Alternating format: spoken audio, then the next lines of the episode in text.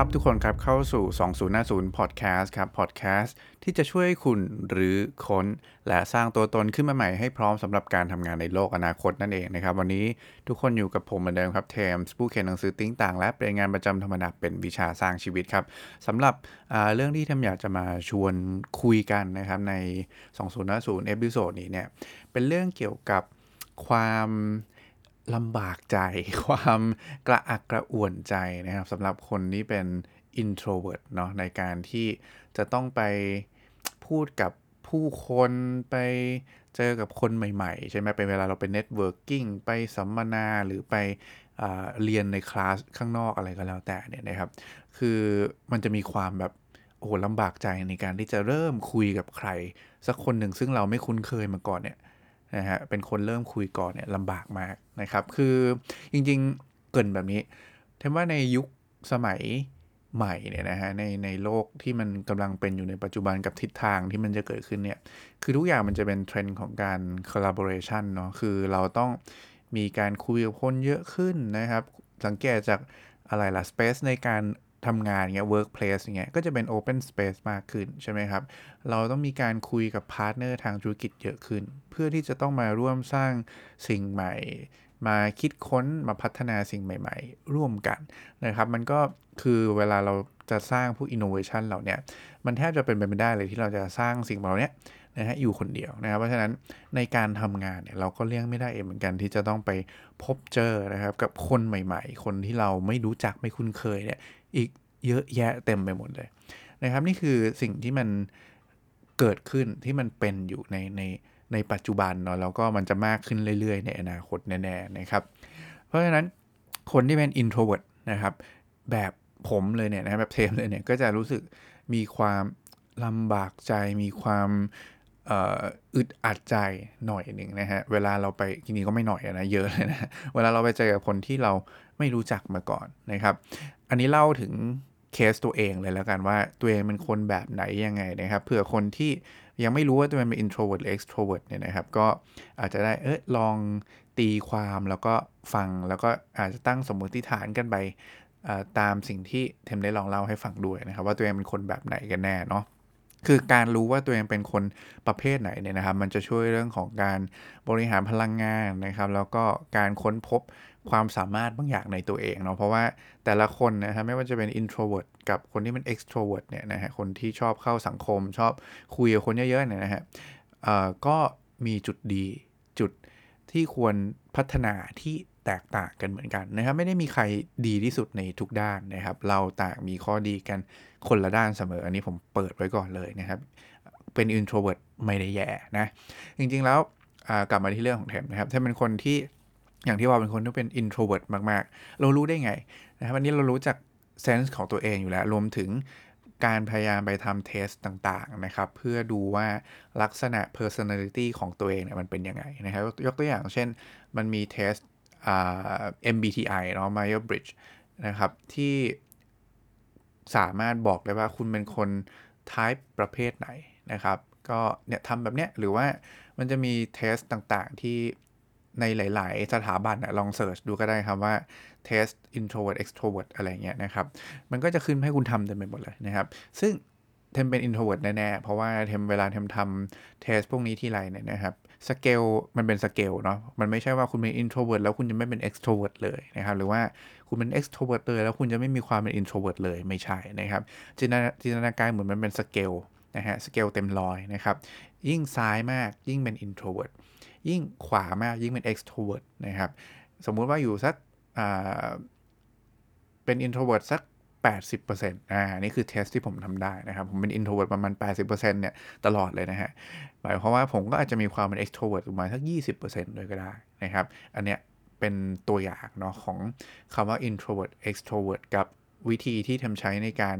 ตีความตัวเองนะครับ ซึ่งเรารู้ด้วยความเข้าใจตัวเองอยู่แล้วว่า เราเป็นคนไม่ชอบไปงานสังคมไม่ชอบ ไปเจอกับคนเยอะๆไป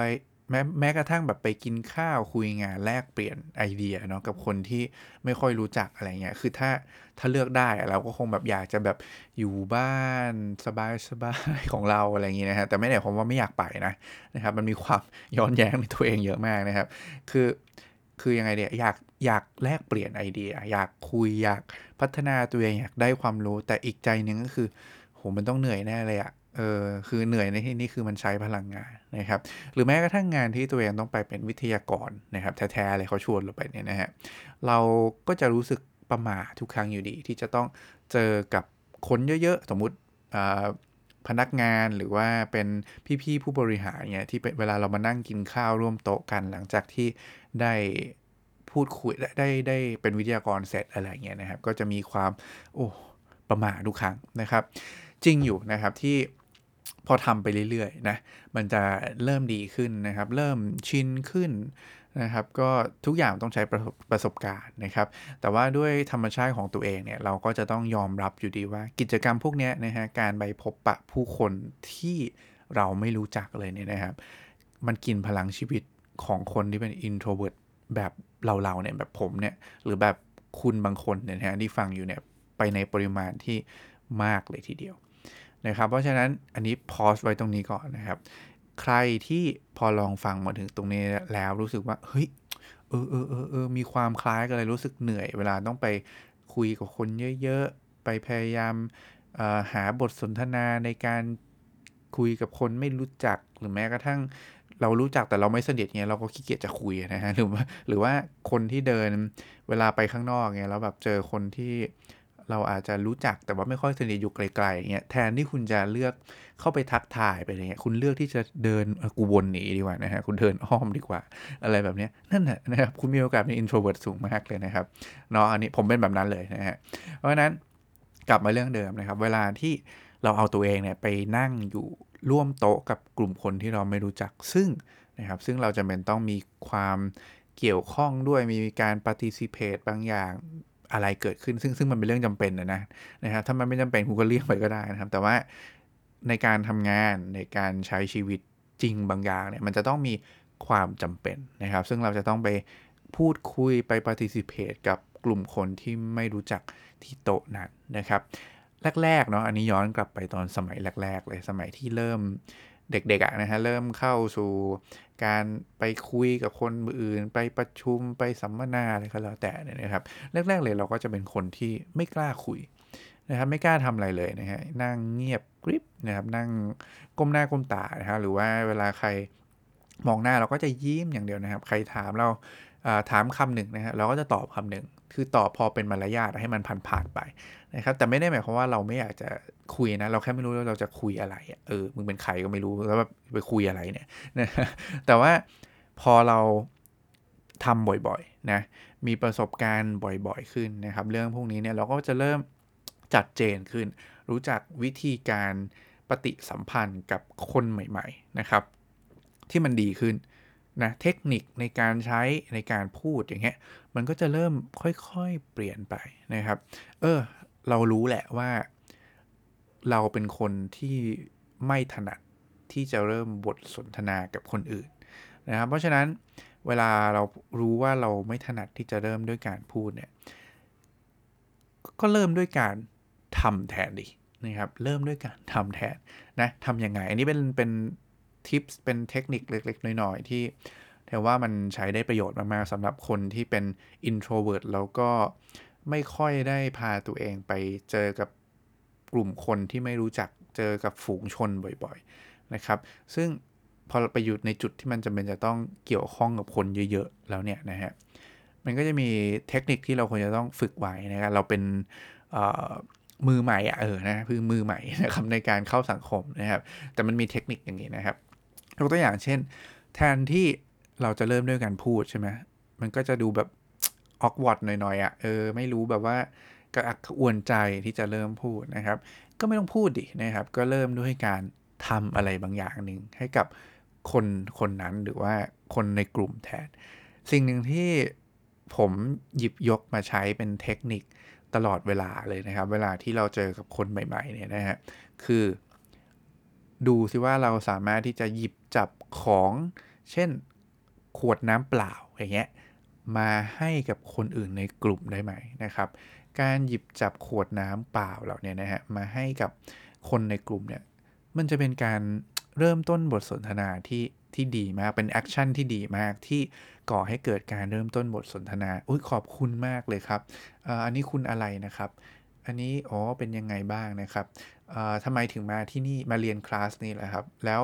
เราตอนนี้ทำอะไรอยู่อะไรอะไรเงี้ยคือคือแค่คุณสามารถหยิบจับไอ้ขวดน้ำเนี่ยนะฮะมาฝากคนในกลุ่มได้เนี่ยนะครับเผลอๆคุณไม่จำเป็นต้องเป็นคนเริ่มบทสนทนาเองเลยนะครับ แต่ว่าคนในกลุ่มคุณนี่แหละนะครับ เขาจะเริ่มอ๋อขอบคุณคุณเริ่มถามคุณเริ่มคุยกับคุณก่อนเองนะครับ เป็นต้นหรือว่าอีกเทคนิคหนึ่งนะฮะไม่ต้องใช้ขวดน้ำนะครับผมจะเป็นคนหนึ่งที่พกติดไอ ลูกอมอะลูกอมพวก Fisherman Friend นะครับนี่ไม่ได้ได้ค่าโฆษณานะแต่ว่าพกตลอดนะ Fisherman Friend เนี่ยมันมีประโยชน์มากเลยนะ Fisherman Friend เนี่ยอย่างแรกนะครับก็คือมันดับกลิ่นปากตัวเองได้นะครับอย่างที่ 2 เลยก็คือว่า เราสามารถหยิบยื่นลูกอมเหล่านี้ให้กับบุคคลใหม่ ๆ ที่อยู่รอบตัวเราได้ ซึ่งเราไม่ไม่รู้จักได้ ยิ่งโดยเฉพาะอย่างยิ่งโมเมนต์ที่คุณเริ่มคุณกินข้าวเสร็จ นะครับคุณเริ่มกลับเข้าสู่ห้องประชุมหรืออะไรก็แล้วแต่เนี่ยนะฮะการหยิบยื่นลูกอมเหล่านี้ให้กับคนรอบๆตัวคุณเนี่ยเชื่อผมเถอะนะครับ ทุกคนจะกังวลกับกลิ่นปากกับความสะอาดของปากตัวเองนะครับ มันมีโอกาสที่เขาจะรับของพวกนี้ไปสูงมากนะครับ แล้วก็มันก็จะก่อให้เกิดบทสนทนาใหม่ ๆ ต่อไป ซึ่งเขาอาจจะเป็นคนเริ่มคุยกับคุณก่อนก็เป็นไปได้นะครับ อันนี้ก็จะเป็น action ที่ไป trigger ให้เกิดการสนทนาอื่นๆซึ่งซึ่งตัวเองเป็นคนที่เริ่มการสนทนาไม่ค่อยเก่งเนาะนะครับเล่ามาถึงตรงนี้นะครับ ผมต้องการจะบอกว่าในทุกๆกิจกรรมสังคมนะครับ งานทุกๆงานสัมมนาเนี่ยเราทุกคนมักจะเจอ คนที่นั่งเงียบๆอยู่ในกลุ่มเสมอนะครับ คนที่ไม่กล้าพูดอะไร ไม่กล้าสบตา ไม่กล้าออกความคิดเห็น เสมอนะครับ แต่นั้นไม่ใช่เพราะว่าเขาไม่ได้อยากมีส่วนร่วม ไม่ใช่เพราะว่าเขาเไม่ไม่เก่ง ไม่ใช่เพราะว่าเขาไม่มีไอเดียนะครับ แต่มันเป็นเพราะว่าเขาอาจจะเป็น introvert มือใหม่นะที่พยายามที่จะหัดเข้าสังคมนะครับ เราจะเจอคนประเภทนี้อยู่ในทุกวงสนทนาแน่ๆนะครับ ซึ่ง ถ้าจากประสบการณ์ชีวิตที่ผ่านมาเนี่ยผมรู้มากเลยครับว่ามันเป็นเรื่องที่ยากจริงๆนะเวลาที่ introvert ต้องตัดสินใจพาตัวเองเข้าไปอยู่ในจุดของ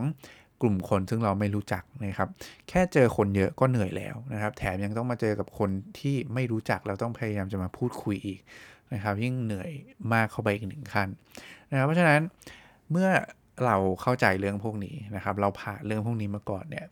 อยากให้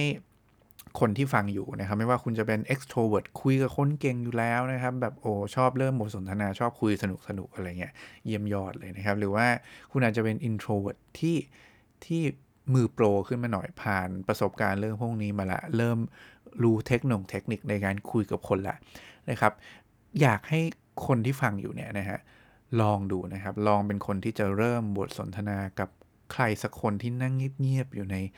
กลุ่มของคุณดูบ้างนะครับ การเริ่มคุยกับเขาก่อนเนี่ยนะครับ จะทำให้เขารู้สึกค่อยๆ ผ่อนคลายมากขึ้นนะครับ สบายใจที่จะเปิดอกเปิดใจนะครับ คุยกับเรามากขึ้น ถ้าคุณสามารถทำแบบนี้ได้นะครับ เขาอาจจะกลายเป็นเพื่อนที่ดีกับคุณก็ได้ หรือว่าเขาว่าจะมีอะไรดี ๆ บางอย่างมาแลกเปลี่ยนให้คุณฟังก็ได้นะครับ introvert จะเริ่มคุยแบบ สบายใจมากขึ้น ก็ต้องอาศัยระยะเวลาเริ่มต้นสักนิดหนึ่งนะเขาอาจจะดูตื่นเต้นสักหน่อยในช่วงแรกๆแต่พอผ่านไปสักพักนึงเนี่ยทุกอย่างมันจะค่อยๆ ราบเรียบแล้วก็ flow ขึ้นเองนะครับ ซึ่งผมเชื่ออย่างหนึ่งมากเลยว่าจุดเด่นของคนที่เป็น introvert ก็คือการคิดนะการคิดซึ่งเราคิดเยอะเออเราเลยไม่ค่อยพูดด้วยแหละเราต้องคิดให้จบก่อนแล้วค่อยพูดนะครับเนี่ยการคิดให้จบก่อนแล้วค่อยพูดเนี่ยเหล่านี้มันคือสิ่งที่อาจจะทำให้คุณได้รับ ไอเดียใหม่ ๆ ออกมานะครับ จากกลุ่มคนที่ใช้ความคิดในเชิงลึก เป็นอีกไอเดียเสริมเข้ามาก็เป็นไปได้นะครับ ก็อยากให้ลองช่วยเหลือนะผู้คนเราผู้เขาเหล่านี้ดูนะครับ หรือว่าถ้าตัวเราเองแล้วกันเป็น introvert ที่เป็นมือใหม่นะครับ ที่จะเข้าสังคมนะผมว่าข้อดีอย่างหนึ่งครับของคนที่เป็น introvert เลยคือเราจะมีความรู้สึกไหวต่อ คนรอบข้างมากมีเซนส์นะครับว่าคนรอบข้างเรารู้สึกยังไงเขาเป็นคนแบบไหนคนนี้รู้สึกสนุกสนานคนนี้รู้สึกว่าเฮ้ยทำไมเขาแบบนั่งอยู่ในมุมของตัวเองนั่งเงียบๆรู้สึกออกวอร์ดรู้สึกอะไรเราจะเซนส์ความรู้สึกคนรอบตัวได้ได้ไวมากนะครับ เพราะฉะนั้นเนี่ยด้วยจุดเด่นข้อนี้แหละนะครับ อยากให้คุณใช้ลอง sense คนรอบตัวให้ดีว่าเฮ้ยอ๋อคนนี้นะเป็น introvert เป็น extrovert อยู่แล้ว คุยเก่งชวนคุย happy happy ยิ้มอะไรอย่างเงี้ยนะฮะก็ดีนะ คนนี้ introvert แน่ๆนะครับ ไม่มีใครคุยด้วยนั่งเงียบกริบเหมือนกันเลยอะไรอย่างเงี้ยนะฮะซึ่งวิธีการที่ง่ายกว่าละกันสำหรับคนที่เป็น introvert มือใหม่ที่จะเริ่มเข้าสังคมเนี่ยนะครับ อาจไม่ใช่การที่ไปพยายามโอ้โหแสดงความคิดเห็นไปคุยกับคนในกลุ่ม ซึ่งเป็นคนที่แบบคุยเก่งอยู่แล้วอะไรเงี้ยแต่ว่าวิธีการที่ดีนะครับ ก็คือการที่คุณ เริ่มจากการมองหาคนที่เป็นพวกเดียวกันกับเราเองนี่แหละนะครับคนที่เป็น introvert เหมือนเรานี่แหละ มนุษย์จะรู้สึกดีเสมอเวลาเจอคนที่มีลักษณะคล้ายๆกันมีประเภทคล้ายๆกันนะครับมันเหมือนว่าคุณไปเจอคุณไปต่างประเทศอะแล้วคุณไปเจอคนไทยเหมือนคุณอะคุณจะรู้สึกมี sense of connection บางอย่างนะครับ อันนี้เหมือนกันเลยบอกเฮ้ยมึง introvert เหมือนกูแน่ๆเลยนะฮะเล็งเลยนะครับ แล้วก็นี่แหละหลังจากนั้นก็ลอง ทักทายกันดูนะครับสวัสดีครับ หยิบน้องหยิบน้ำอะไรไปให้ใช้เทคนิคนี้ก็ได้นะครับ แล้วก็เริ่มคุยก่อนนะครับ พยายามฝึกฝนนะ เราต้องฝึกฝนเป็นคนที่สามารถเริ่มเปิดการคุยกับคนที่ไม่รู้จักให้ได้มากขึ้นนะครับ เพราะว่าปฏิเสธไม่ได้ว่าทักษะเหล่านี้คือสิ่งที่ จำเป็นสำหรับการทำงานในโลกอนาคตมากๆ การทำงานในโลกที่ทุกคนต้องคุยกันมากขึ้น โอเปนมากขึ้น มีการ collaboration กันมากขึ้นนะครับ เป็นไปไม่ได้ที่คุณจะมานั่งเงียบอยู่คนเดียว ฉันอยากจะทำงานของฉันอยู่คนเดียว เรื่องนี้จะทำให้คุณเจอกับอุปสรรคนะครับ ที่คุณจะต้องไม่เรียกว่าอุปสรรค เรียกว่าเป็น challenge ละกันสำหรับคนที่เป็น introvert ว่า คุณจะสามารถก้าวข้ามผ่านไปกลายเป็น introvert มือโปรที่ เก่งในเรื่องของการเข้าสังคมได้มากขึ้นหรือเปล่านะครับ ซึ่งจริง ๆแล้วเรื่องแบบนี้เนี่ยต้องบอกว่ามันเป็นทักษะเนาะคือเราอาจจะดูบางทีเรามักจะผูกความเป็น introvert นะครับ คือการชอบอยู่คนเดียวการชาร์จพลังด้วยการอยู่ตัวคนเดียวของเราเนี่ยเข้ากับทักษะความสามารถว่าเราพูดไม่เก่ง เราสนทนาไม่ได้เราเริ่มคุยกับคนไม่เก่งนะครับ ซึ่ง ถ้าแยกให้ดีนะสองเรื่องนี้มันเป็นคนละเรื่องกันนะครับ ความเป็น introvert จริง ๆ แล้วมันคือความความเป็นตัวตนของคุณในการเซนส์สิ่งแวดล้อมรอบตัวนะครับ คุณจะรู้สึกท่วมท้นมาก เพราะว่าเวลาเวลาเจอคนเยอะๆรอบตัว หรือเจออะไรที่มันแบบอึกกระทึกตึงตังมากเกินไปรอบๆตัวนะ เพราะมันคุณเป็นคนที่ไวต่อความรู้สึกไง เพราะฉะนั้นเมื่อมีคนอยู่เยอะรอบตัวคุณเนี่ย คุณต่อมความรู้สึก ตอมรับความรู้สึกคุณทำงานอะ่ะเออมันเลยรู้สึกท่วมท้นแล้วก็เหนื่อยนะครับ ใช้พลังงานเยอะมากๆนะครับเนี่ยอันนี้คือเป็นความเป็นตัวตนของคุณมันคือเรื่องของการรับรู้ความรู้สึกและการคอนซูมพลังงานของตัวคุณเองนะครับ ซึ่งเป็นคนละเรื่องกัน ผมย้ำอีกทีนะ เป็นคนละเรื่องกันกับความสามารถในการที่คุณจะเริ่มคุยกับคน การพูด อย่างเงี้ยการที่ผมมานั่งพูดอย่างเงี้ยนะฮะหรือว่าการไป presentation ที่เป็น public speaking skill อย่างเงี้ยมันเป็นคนละเรื่องกันอันนั้นมันคือสกิลเป็นทักษะ ซึ่งคุณฝึกได้โดยอาศัย experience ประสบการณ์แค่คุณต้องพาตัวเองไปลองลงมือทำนะครับ มันอาจจะดูไม่คุ้นเคยเนาะเพราะว่ามันทำให้เราเหนื่อยนะเราเลยไม่ชอบทำแต่ว่าถ้าคุณมีเป้าหมายบางอย่างในชีวิต นะครับผมว่าไอความรู้สึกเหนื่อยรู้สึกหมดพลังพวกนี้กลับมาบ้านนอนมันก็หายนะครับคุณต้องรู้จักวิธีการชาร์จพลัง แต่ว่าถ้าคุณไม่มีทักษะเหล่านี้เนี่ยแล้วคุณจะเติบโตในอนาคตไปตามสิ่งที่คุณอยากจะเป็นได้ยังไง เราจะคว้าโอกาสเราจะตามเทรนที่มันเป็นของการทำงานในโลกอนาคตได้ยังไง ถ้าเราเอาคำว่า introvert เหล่านี้นะครับ มาอ้างว่ามาบอกตัวเองว่าฉันทำเรื่องพวกนี้ไม่ได้หรอก ผมย้ำอีกทีหนึ่ง introvert กับความสามารถในการพูดคุยกับคนอื่นนั้น เป็นคนละเรื่องกัน ถึงแม้ว่ามันอาจจะเป็น challenge ของ introvert ก็ตามนะครับ แต่ว่า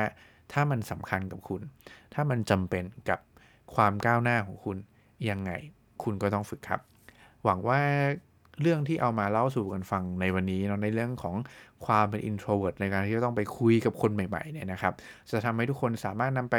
ปรับใช้นะไปทดลองหรือว่าจุดไฟให้ตัวเองได้ออกไปลองคุยกับคนใหม่ ๆ ไปสัมมนา ไปเข้าคลาสอะไรก็แล้วแต่เลยนะฮะลองดูนะผมว่าลองดูการไหนๆเราไปงานพวกนี้แล้วเนี่ยเราได้ความรู้แล้วอะคุณจะได้คนที่